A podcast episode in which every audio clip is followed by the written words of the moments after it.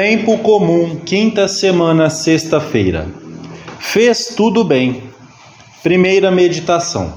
Jesus, nosso modelo, realizou o seu trabalho em Nazaré com perfeição humana. Os evangelhos recolhem frequentemente os sentimentos e as palavras de admiração que o Senhor provocou nos seus anos aqui na terra. A multidão estava maravilhada, todos estavam admirados com os prodígios que fazia.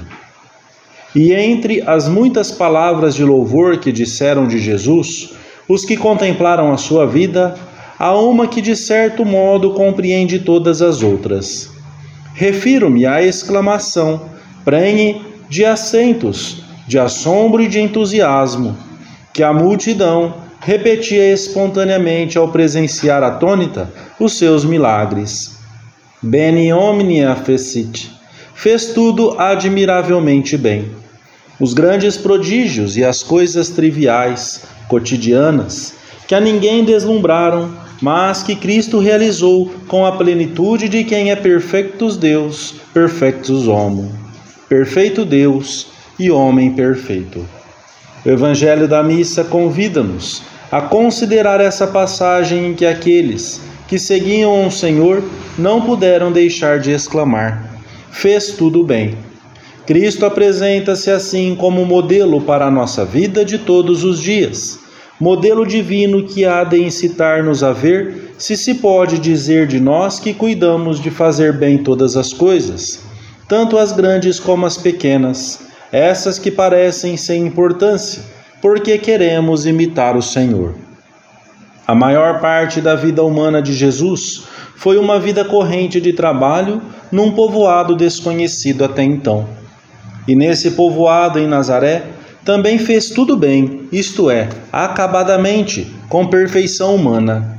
Ora, uma boa parte da vida de cada homem e de cada mulher se apresenta configurada pela realidade do trabalho, e dificilmente encontraremos uma pessoa responsável que, por vontade própria, esteja sem ocupação ou emprego. Por que trabalhamos? Como é que trabalhamos? Muitas pessoas sentem-se movidas a trabalhar por fins humanos nobres, manter a família, conseguir um futuro melhor.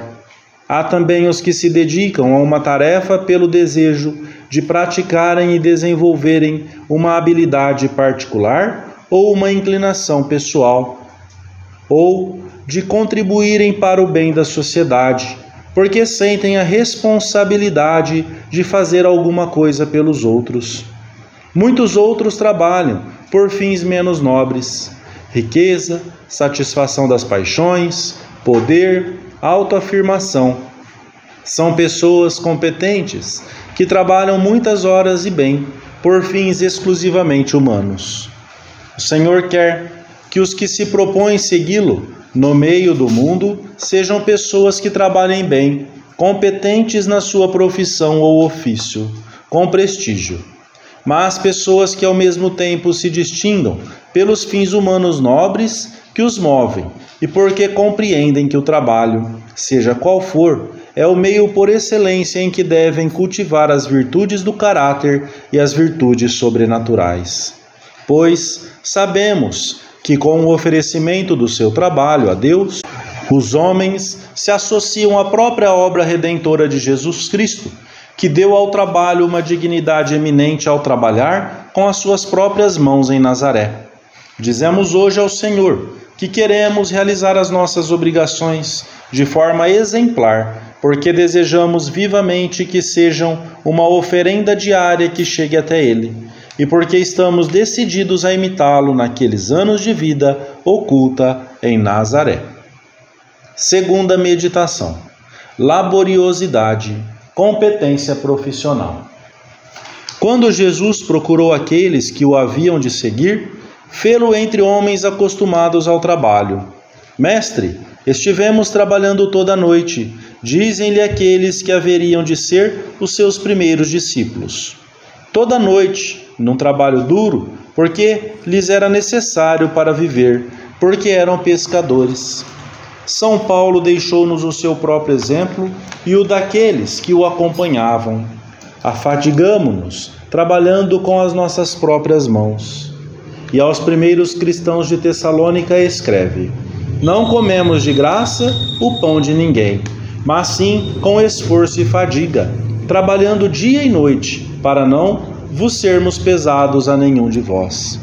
São Paulo não se dedicava ao trabalho por divertimento e distração, comenta São João Crisóstomo, mas para prover as suas necessidades e as dos demais.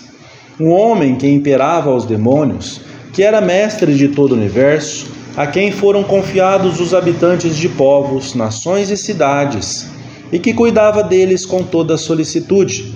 Esse homem trabalhava dia e noite. Nós, continuou o santo, que não trazemos sobre as nossas costas nenhuma sombra das suas preocupações, que desculpa teremos? Não temos desculpas para não trabalhar intensamente. É necessário trabalhar com laboriosidade, aproveitando bem as horas, pois é difícil, para não dizer impossível, que quem não aproveita bem o tempo possa manter o seu espírito desperto e viver as virtudes humanas mais elementares.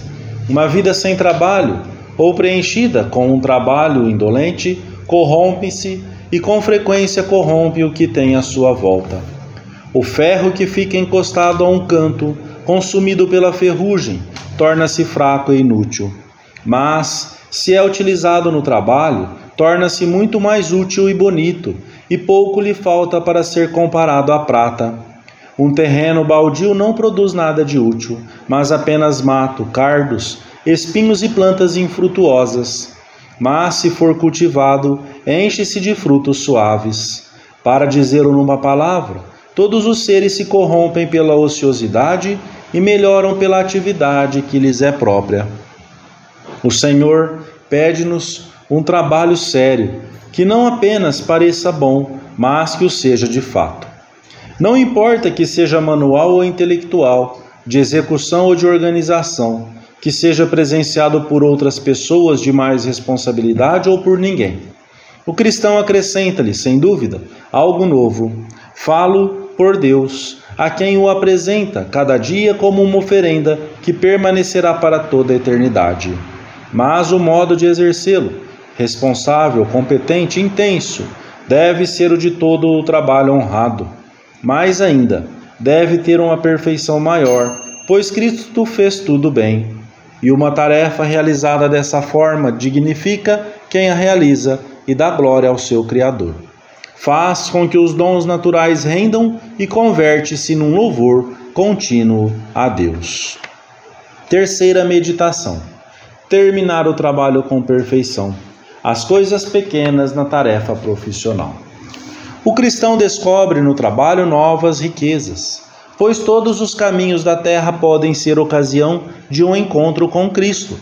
Como dizia de muitos modos diferentes Monsenhor Escrivá, ao pregar em toda a sua vida que a santidade não é coisa para privilegiados. Recordava ele um fato da sua experiência que lhe havia servido para ensinar de modo prático aos que se aproximavam do seu apostolado como deve ser o trabalho feito na presença de Deus. Lembro-me também da temporada da minha permanência em Burgos. Às vezes, as nossas caminhadas chegavam ao mosteiro de Las Uelgas e em outras ocasiões dávamos uma escapada até a catedral. Gostava de subir a uma torre para que os que o acompanhavam contemplassem de perto os lavores cimeiros, um autêntico rendilhado de pedra, fruto de um trabalho paciente custoso. Nessas conversas, fazia-os notar que aquela maravilha não se via lá de baixo. E para materializar o que com repetida frequência lhes havia explicado, comentava-lhes: Assim é o trabalho de Deus, a obra de Deus. Acabar as tarefas pessoais com perfeição, com beleza, com o primor destas delicadas rendas de pedra. Diante dessa realidade que entrava pelos olhos dentro, compreendiam que tudo isso era oração, um diálogo belíssimo com o Senhor. Os que haviam consumido as suas energias nessa tarefa sabiam perfeitamente que das ruas da cidade ninguém apreciaria o seu esforço. Era só para Deus. Entendes agora como é que a vocação profissional pode aproximar de Deus? Faze tu o mesmo que aqueles canteiros, e o teu trabalho será também operatio Dei, um trabalho humano com raízes e perfis divinos, ainda que ninguém o veja, ainda que ninguém o valorize. Deus o vê e o aprecia. E isso é suficiente para pormos empenho em acabar as tarefas com perfeição, com amor. Acabar bem o que realizamos significa, em muitos casos, estarmos atentos ao que é pequeno. É coisa que exige esforço e sacrifício, e que, ao oferecê-lo, se converte em algo grato a Deus. Estar atento aos detalhes por amor a Deus não torna a alma pequena, antes a engrandece e dilata, porque desse modo se aperfeiçoa a obra que realizamos, e oferecendo-a por intenções determinadas, nos abrimos às necessidades de toda a Igreja. A nossa tarefa adquire então uma dimensão sobrenatural que antes não tinha. Na tarefa profissional, assim como em outros aspectos da vida corrente, na vida familiar, social, no descanso, temos sempre diante de nós uma disjuntiva: ou o descuido e o mau acabamento, que empobrecem a alma, ou a pequena obra de arte oferecida a Deus expressão de uma alma com vida interior. Talvez Deus nos queira fazer ver, neste tempo de oração, detalhes que pedem uma mudança de orientação ou de ritmo no nosso modo de trabalhar. Com a ajuda da Virgem Maria, façamos agora um propósito concreto que nos leve a realizar a nossa tarefa com mais perfeição e a lembrar-nos com mais frequência de Deus. Aí, nesse lugar de trabalho, deves conseguir que o teu coração escape para o Senhor, junto ao sacrário, para lhe dizer, sem fazer coisas estranhas: Meu Jesus, eu te amo. Amém.